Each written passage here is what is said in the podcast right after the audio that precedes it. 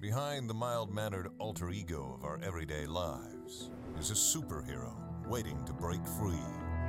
Released from the chains of our doubts and fears and the stress and worries of everyday life, we were intended to live powerful lives of confidence, love, and clear purpose. The kind of life that can only come from the God of the universe who created us all. Perfectly balanced in our responsibilities and priorities. Lives that seek God first and follow His command. Righting wrongs and pardoning the ones responsible for the brokenness in our past, and sharing the restoration and freedom in Christ we've been given to a dying world. The time has come to become who we were meant to be and experience the kind of life change that can only come from power living. Well, happy Father's Day, everybody. Um, I want to tell you, there is nothing easy, there is nothing easy about being a good father. There's nothing easy about being a balanced father. There's so many pressures. The pressure of your career, of doing your very best in that career and rising up in that career, and all the while being there for your children, being there for the important moments of the life and their everyday life, and meeting their needs and being there for your wife and loving your wife the way you need to love your wife, and then taking care of all the other responsibilities. I mean, it is an amazing job. And being a good father, being a balanced father, has got to be one of the greatest difficulties of all time, but one of the greatest rewarding lives that anybody could ever have. There can't be anything more rewarding, at least for a man, there can't be anything more rewarding than to be a dad, except maybe being a granddad. Maybe that, maybe that would, would trump it. For all the guys that are here this morning, I want to say thank you. Thank you for being a godly man. Thank you for striving to be the best husband that you can be, the best dad that you can be. Thank you for giving all of yourself to taking care of your family, loving God with all your heart, doing your best in your career. Yay, God, for you today. And ladies, why don't we applaud these guys? Amen. How many of you how many of you in this room have ever been on a mission trip before? Would you raise your hand? At any time in your life, you've ever been on a mission trip? Okay. All right, many in the room. Now, how many of you in this room have been on a mission trip to India with Sugar Creek Baptist Church? Would you stand right now? All over the auditorium, if you've been on a mission trip to India with Sugar Creek Baptist Church, would you stand? We have people across our seven, you may be seated. We have people across our seven services that have been to India with Sugar Creek. And I point this out today for this reason Sugar Creek has done an amazing job in ministry in India. In uh, medical missions and also in training and developing pastors that are there in many of these small churches, but also in Delhi we have had the opportunity to be a part of over 300 new church plants, 300 churches because of our presence there in Delhi, talking to people one on one, seeing people one after another come to know Jesus Christ as Savior, and then training the pastors who God raises up to lead those churches. And over the course of these years, we've done such an amazing job that they've said to us, We got this now. You can take on a new assignment, and the International Mission Board has given to Sugar Creek a new, a, a new assignment to Mumbai, and that's going to be now one of the two focuses that we have there. Now, the, the incredible thing is that in the process of being there and being a part of these new church plants, we've had the opportunity to get to know an amazing church planting team, husband wife team. we had the opportunity, some of us, to be able to meet this team not that long ago. And when we had the chance to meet them and just talk with them, get to know them a little bit better, well, the question was asked How did you come to know Jesus Christ as your Savior? It was the answer of the guy and what happened in his life that stunned me. This guy in his early 20s was a drug addict. This guy in his early 20s was a member of a very violent gang who harassed and terrorized so many people in that region. And one of the families that they terrorized was a Christian family. But this Christian family responded to this guy totally different than anyone else. There was not retaliation, there was not hatred back. And in fact, this Christian family responded back to this guy, sought him out, and responded to him in love. He was stunned by it. And even to the point that they forgave him of the things that he had done to this family. He could hardly believe this. He had never seen anything like this in his life. And he asked them, What is wrong with you? Why do you respond this way? And they told him how they had come to know Jesus Christ as their personal Lord and Savior and how he had changed their life. And as a result, then they respond to other people differently. And over time, this guy came to know Jesus Christ as his personal Lord and Savior. His whole life was totally altered. Who could have ever believed that a drug addict, 20 something year old young man who was a gang member of a terrible gang would become one of the greatest church planters that India has ever had? It is called the power of forgiveness. It is called the power of pardoning others. And it is that very thing I want to talk to you about today. We're in a series entitled Power Living. We're learning we don't have to live in timidity and fear. God intends for us to live in power. And in fact, the Bible says in 2 Timothy chapter 1 verse 7, God has not given us a spirit of fear, but of power and of love and of self control. It takes a powerful person to live in self control. It takes a powerful person to live in love when there is hatred all around them. But God has called us to be someone beyond what other people have experienced because we have the power of God resident in our life. And God has said, I've called you to something higher, something deeper, something more powerful in your life. And we're exploring that in this series together. There's more than four elements to power living, but we only have time for four. And so we've already looked at what it means to live in balance, to live a balanced Christian life. We've seen the power of obeying God last week, and this morning I want to talk to you about the power of pardoning other people. You and I are never more like God. We are never more like God than in those moments that we are forgiving someone who doesn't deserve it. That is, more than any other time, the time we are demonstrating God.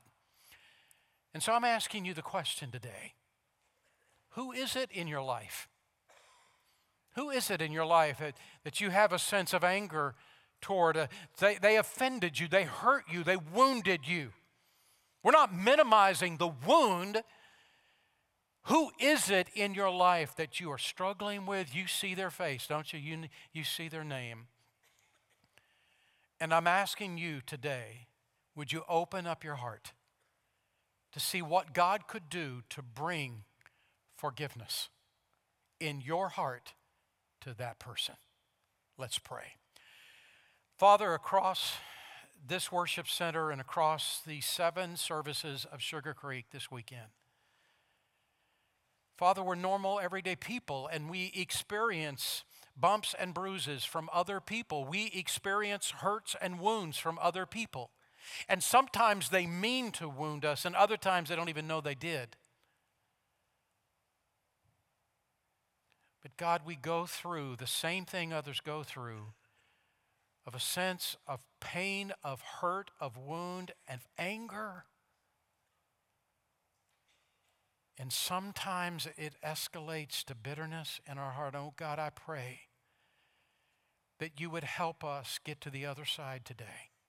You would show us how important it is that we get to the other side today, that we could begin to experience the power of pardoning others in our life. We pray this in Jesus' name. Amen. There is damage that comes to us when we have an unforgiving spirit. An unforgiving spirit chains us and steals away our power. I understand there are many in this room, more than likely, who are struggling with a pain, a wound, a hurt that has been inflicted by someone else. Maybe they Maybe they knifed you in the back. Maybe they slandered your name. Maybe they said things about you or they did things to you. And maybe they knew exactly what they were doing, or maybe they didn't. But whichever it is, it brought a deep pain to you, a deep wound to you. They disappointed you, they disregarded you, they treated you as, as uh, worthless and now you're struggling in your heart toward that individual. Let me just warn you there are some real consequences to giving into bitterness. There are physical consequences that we experience when we give in to a bitterness in our heart towards someone else. There is now concrete evidence of a direct connection between sustained bitterness and high blood pressure ulcers, headaches, insomnia. And in fact, this week, to my amazement, I discovered that there has now become a direct correlation between bitterness and hatred and some forms of cancer. That blew my mind, seriously. And in fact, there are so many diseases that you and I experience that are given root because of a deep seated bitterness and resentment and anger in our heart. It is called emotionally induced illnesses. This is not an imagined illness, these are real illnesses. They come because of a deep seated emotion inside of us that we have given ground to that have then began to weaken our immune system. We never realize just how connected our body, our emotions, everything is. And when we give ground to these kinds of deep seated emotions, they actually begin to weaken our body and open us up to diseases and illnesses we would have never had had we not given ground to the emotion. I'm just telling you that there is there is something that is coming. The more you give ground to bitterness and anger in your heart, the more you will see the deterioration of your health because we are intertwined, all the aspects of our life. But there is also a, an emotional consequence to giving ground to anger. There is also a mental consequence. There is one particular uh, director of a mental hospital who said that he could lose half of his patients. Half of his patients could go home from this mental institution if they could come to a place of forgiveness of self and a forgiveness of other people. That it is so intertwined, the bitterness in their heart toward themselves or toward others, that they could have a total restoration just coming to forgiveness. There's also spiritual consequences to bitterness in our heart. And Jesus talked about it. In Matthew chapter 6, and verses 14 and 15, he said, If you will forgive men their trespasses, your heavenly Father will also forgive you. But if you forgive not men their trespasses, neither will your Father forgive your trespasses. What Jesus was saying is there is a spiritual consequence of a relationship, of a closeness with God. Now, he wasn't talking about uh, whether or not we go to heaven, he wasn't talking about the relationship of father child. He was talking about the fellowship between us and God. Even though you know Christ as your Savior, you're living perhaps in a bitterness kind of state. And what happens in this moment in your life that God seems so distant because God holds us out in arm's length and says, until you and I are willing to get it right with the other person, we cannot be right with God. Do you see what Jesus says is the correlation between our relationship with others and our relationship with Him? This is important. This is critical. Whatever you do, do not slough off this issue in your life. Because this has ramifications for all of us. In a spiritual sense, it's the grieving of the Holy Spirit, it is the quenching of the Holy Spirit in our life. Is it possible in your own life? There is an anger in your heart toward an individual. That person comes to mind. When you see the person, immediately there is that feeling that rises up in your heart. There is an unresolved conflict. You got to get a handle on this because Job was right. In Job chapter 18, verse 4, you're only hurting yourself with your anger. And so this morning we want to look at how is it that we get on the other side of this? The key to renewed spiritual power is to imitate God in the way that we forgive. Paul wrote it uh, this way. He said in Ephesians chapter 4 verse 32, "Be kind and compassionate to one, one another, forgiving each other, just as in Christ God forgave you. According to this passage, the worthiness of a person to be forgiven is not the issue. We're not to forgive based upon the worthiness of a person to be forgiven. We are to forgive because of how much we have been forgiven by God. There's a story found in Matthew chapter 18 that sort of sets the whole tone for this idea. It is a, a conversation between Peter and Jesus that then turns into one of the great parables of Jesus. Notice what happens in Matthew chapter 18, verse 21. Then Peter came to Jesus and he said to, to Jesus, how many times should I forgive someone who offends me? Seven times? And Jesus replied to him, No, Peter, not seven times, 70 times seven. And then he says in verse 23 Therefore, the kingdom of heaven is like a king who wanted to settle the accounts of his servants. Now, listen, when Peter comes to Jesus and says, How many times should I forgive? Seven times? Honestly and truthfully, I believe that Peter thought that Jesus would be overjoyed with the seven, with the number. I think he really was thinking that Jesus would be amazed. Wow, Peter, look at you. You're really coming along. The reason is because we have, we have writings from first century of, of uh, rabbis in first century who were teaching uh, when someone offends you the first time, forgive, the second time, forgive, the third time, forgive, but the fourth time, you're done. It's three times, and that's it. So Peter takes the three times, multiplies it by two, adds one for good, good uh, measure, and seven times. He is going to be so proud of me when I tell him this. And instead, Jesus says, No, you don't understand. Not seven times, 70 times seven. He didn't mean 490 times. And on the 491st time, don't worry about it. That's not what Jesus is talking about. He is saying, Peter, there is never a time, there is never a time you are to stop forgiving someone in your life. There is never a time. Forgiveness is given, but trust is earned. Don't misunderstand the topic we're talking about. We're talking about forgiveness. Forgiveness is given, but trust is earned.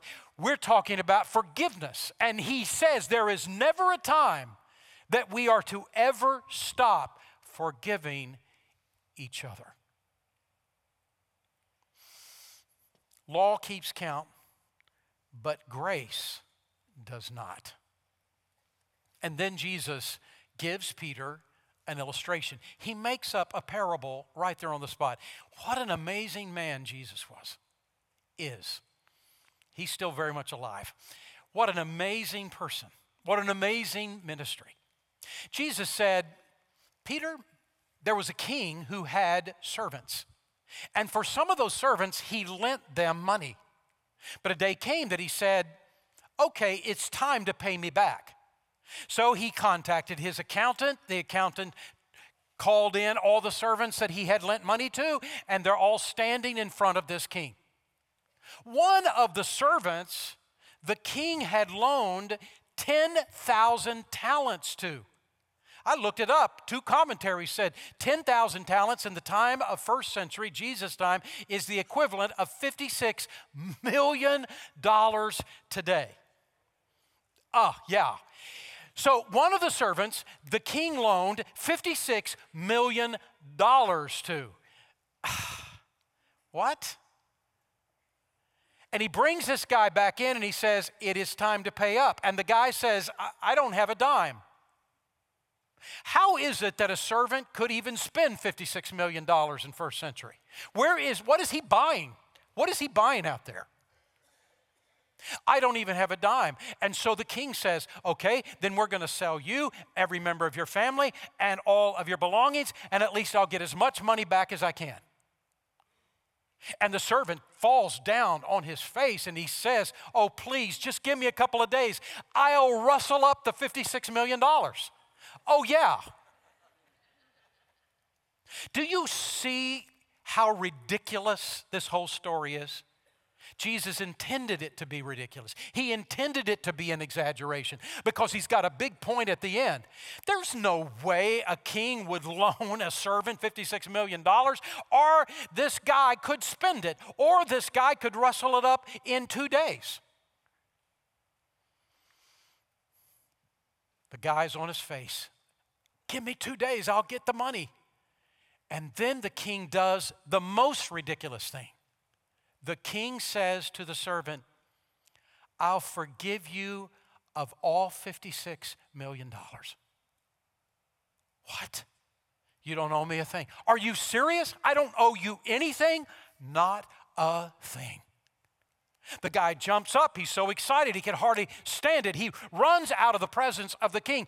We got to celebrate. Wait till I tell tell my wife what's going on. We're going out to eat tonight. Oh, no, we can't go out to eat tonight. I don't have a dime.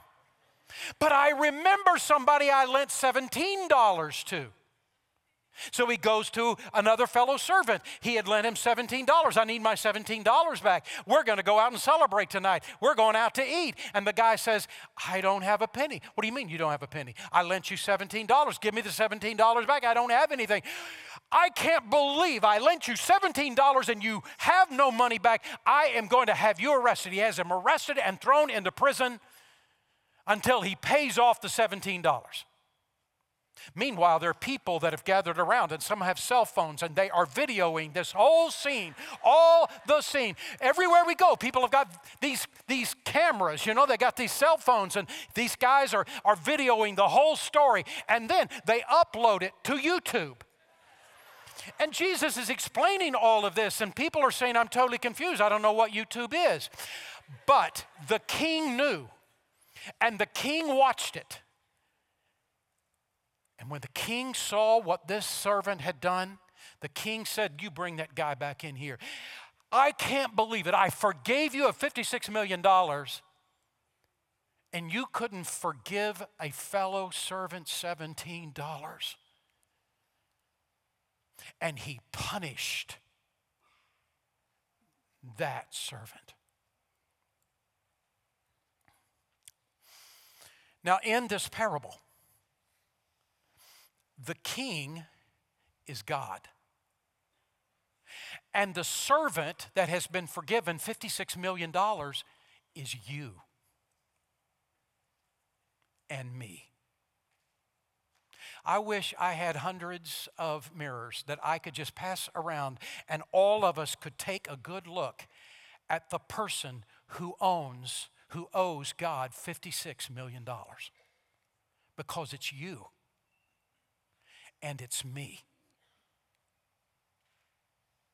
We owe God $56 million of sins and trespasses in our life, of times in which we were ungrateful to Him, of times in which we disobeyed Him, of times we said, I don't care what God wants, I'll go do my own thing and live the way I want to live, of the times in which we said things we should have never said toward others, of times in which we had attitudes that were so bad so terrible Such terrible things that we have done over the course of our life. And all of it adds up to $56 million.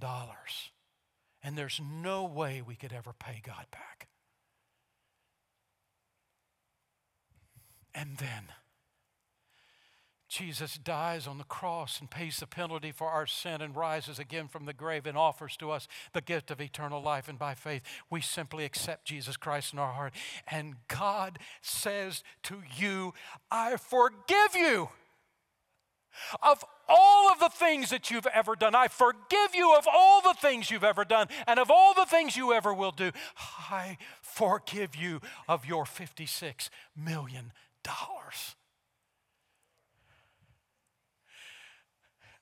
And we stand dumbfounded. How could God be this gracious? How could He be this kind to us? Oh, God, thank you.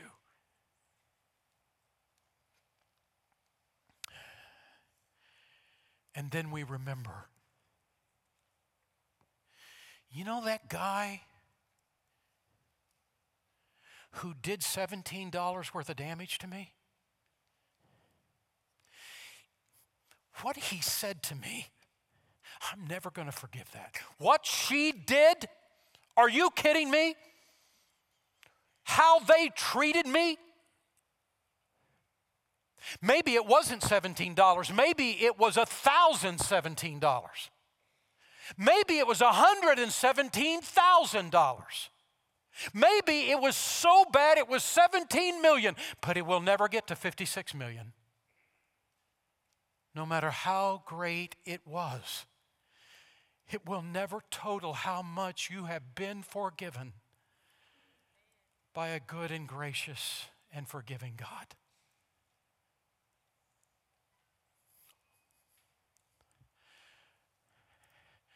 So honestly, you're going to say to God, I'm never forgiving that person.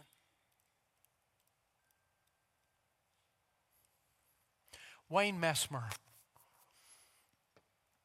was the announcer for several of the pro- professional sports teams in Chicago. He would announce the games and play by play, and he would also, at sometimes, sing the Star Spangled Banner at the game. And if he did this for 20 years, you can imagine how talented of a, of a person he is. He had just, in 1994, sung the Star Spangled Banner at a Chicago Blackhawks game, and then he wasn't announcing that night, and so he left the game early, got, went to his car in the parking lot, but there were two thugs in that parking lot, and one of them shot him right in the throat. They left him for dead. He didn't die. But they told him that he would never sing again. And if he spoke, it would be a whole different voice. He would never be the same again. But over the course of the next six months, the most amazing thing began to happen, and he began to heal like they had not thought possible. And though he didn't have the same voice, he sang the Star Spangled, Banner six months later at a sporting event in Chicago to a standing ovation.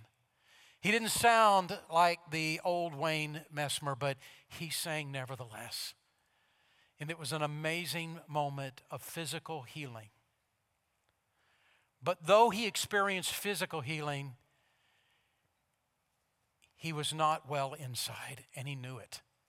He was so filled with anger. He was so filled with bitterness. These two guys got caught. One was set free. He didn't do the shooting, but the guy that did the shooting, that guy was found guilty and he was sent to prison. And Messmer had a deep hatred in his heart toward that guy. But Wayne Messmer is a Christian. And he realized, I'm not going to be able to live with myself. I have got to get this thing done. I've got to get this solved. And so he called the warden of the Galesburg Correctional Center, told him the story, and asked for permission to meet personally with James Hampton, who had pulled that trigger and the warden gave him permission. He drove 225 miles to Galesville Correctional Center. And they're in that room with guards there and uh, uh, Hampton there. Messmer comes in, and the opening line that he says is James, I'm here to see how you are doing. And then for two hours, they talk, telling each other their lives' story, telling each other where they came from and what has happened in their lives and what happened that night and what has happened since that night. And at the end of the two hours, Messmer stood up and he reached out his hand and touched the forearm of James and said to him, James, I forgive you. And by Messmer's own words, he said, A release flooded my heart, and I was finally free. And my question is what about you? When are you going to be free? When are you going to finally lay it down? When are you going to finally be able to see that person and not have those feelings? When are you going to finally forgive? How do you do that? When you have been deeply wounded, how do you do it? How do you truly pardon others in your life? Ephesians chapter 4 verse 32 says it this way, be kind and compassionate to one another, forgiving each other just as in Christ God forgave you. So how do we do this? Step 1 is this, stop rehearsing the bitterness. Stop rehearsing the scene. You see, the problem is, is that we cannot feel our way into doing something that is right. We've got to do our way into a change of how we feel. We have to make a decision. We've got to come to the place that we are willing to do what we don't feel so that our feelings will come in behind what we do. We choose to do the right thing. Listen to what Paul says in, uh, in Ephesians chapter 4, verse 31, the verse just before it. He says, Let all bitterness be put away from you. Let it. He doesn't say feel it. He says make a decision. Let it. Let it fall to the wayside. The key is to stop feeding the flames, stop rehearsing the bitterness. Second of all, step two, become realistic about the person who hurt you. What we like to do when someone hurts us and they're, we like to think ourselves into this is such a bad person, such a bad human being, and we think of all the terrible things. And even if they do good things, somehow we translate it somehow bad. Because this person hurt us, and now we don't want to view them in any kind of a balanced way. We only want to see them in a negative light. But the truth is, every human being has good things. And every human being has bad things. And being willing to view this person in a balanced way. Why is this so important that I am willing to open up my heart to see good in this person who did such bad to me? Why is that so important? Because it softens our hearts and helps us to see this individual more realistically in a more real light. Third, then make the decision to release your offender. To forgive means to let it go. To let it go.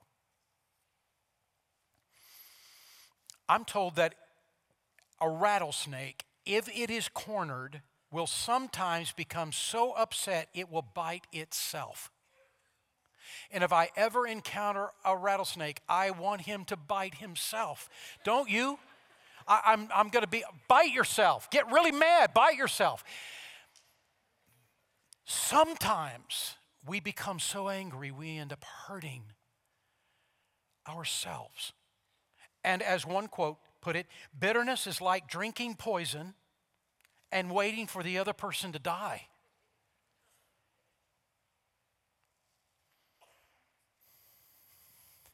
You got to let this go. So, how can you? I can't let it go. I can't let this person off the hook. You can. And let me tell you two reasons why you can. First of all, because God promises that He will deal with that offender in discipline. He's already started. You haven't even seen how He has already started. He's already started dealing with that person's life. You can let it go. God's going to handle this. God is saying to you, I got it. You can let this go. You can hand it to me. Romans chapter 12, verse 19. Don't take revenge, my friends, but leave room for God's wrath. For it is written, It's mine to avenge. I will repay, says the Lord. Second of all, you can let it go because God will use this hurt to help you. I know that sometimes that seems ridiculous, but it's true. We've experienced it. Just as God says in Romans 8 28, we know that all in all things, in all things, God works together for good to those who love him and are the called according to his purpose. So trust that. It's God making that promise to you. I will use this for good in your life if you'll let me. Let it go. Let it go. Do you want to live a powerful life? Stop rehearsing all the negative. Become more realistic about this person. Let it go. And here's the fourth one. I know, oh, I know how ridiculous this sounds. Be kind and tenderhearted toward the one who injured you. But that's what that Christian family did to that 20 something year old guy that was a drug addict and terrorized them in India. They went all the way to the fourth step, and God used it to turn that man's life totally around.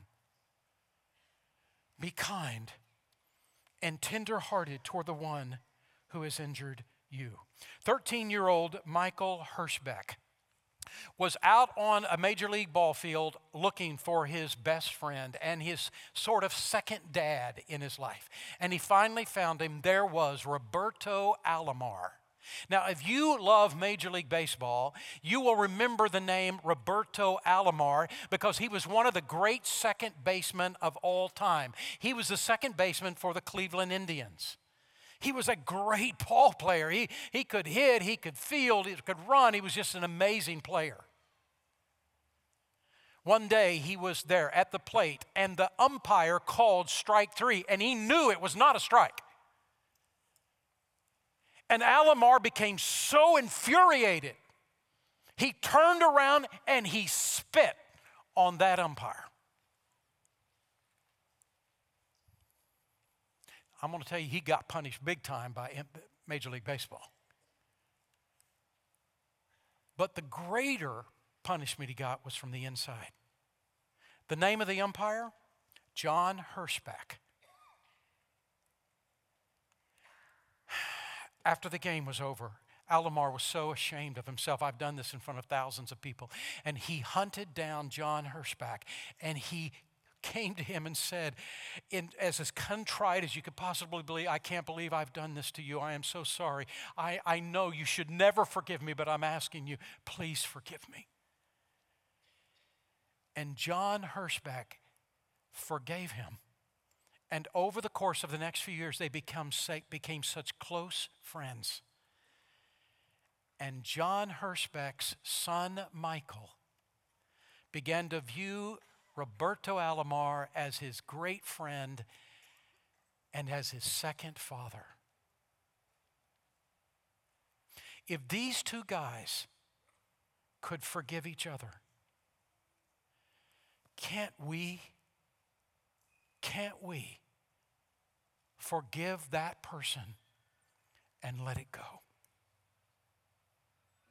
You need a power that is greater than yours. You need the power of the Holy Spirit of God to be resident in your life. And if you will give your heart and life to Jesus Christ, He will come to live inside of you and give you all the power you need to live power living. And I hope today you'll make that decision. If you've not given your heart to Christ, you will commit your heart by faith to Christ. And there's some of you that are visiting here and there's a sense in your heart, this is my church, and God is giving you that call. Come and join this church. I hope you'll make that decision. But for most of us in this room, what God is asking, would you come to a place to finally be willing to let it go? Would you finally be willing to come back to healing? And let me bring forgiveness into your heart. Would you do it today? Let's pray. Father, thank you for the joy of being together, of reading your word, of hearing your word, of hearing its truths, of opening our heart to it. And oh God, I pray you would move in hearts today to say yes to, to Christ. I'm giving my heart to Christ today. You'd open up hearts as I, this is my church, this is where I want to be. And you would open up hearts today to say, oh God, Help me to let this go and come to forgiveness and restoration. I pray this in Jesus' name.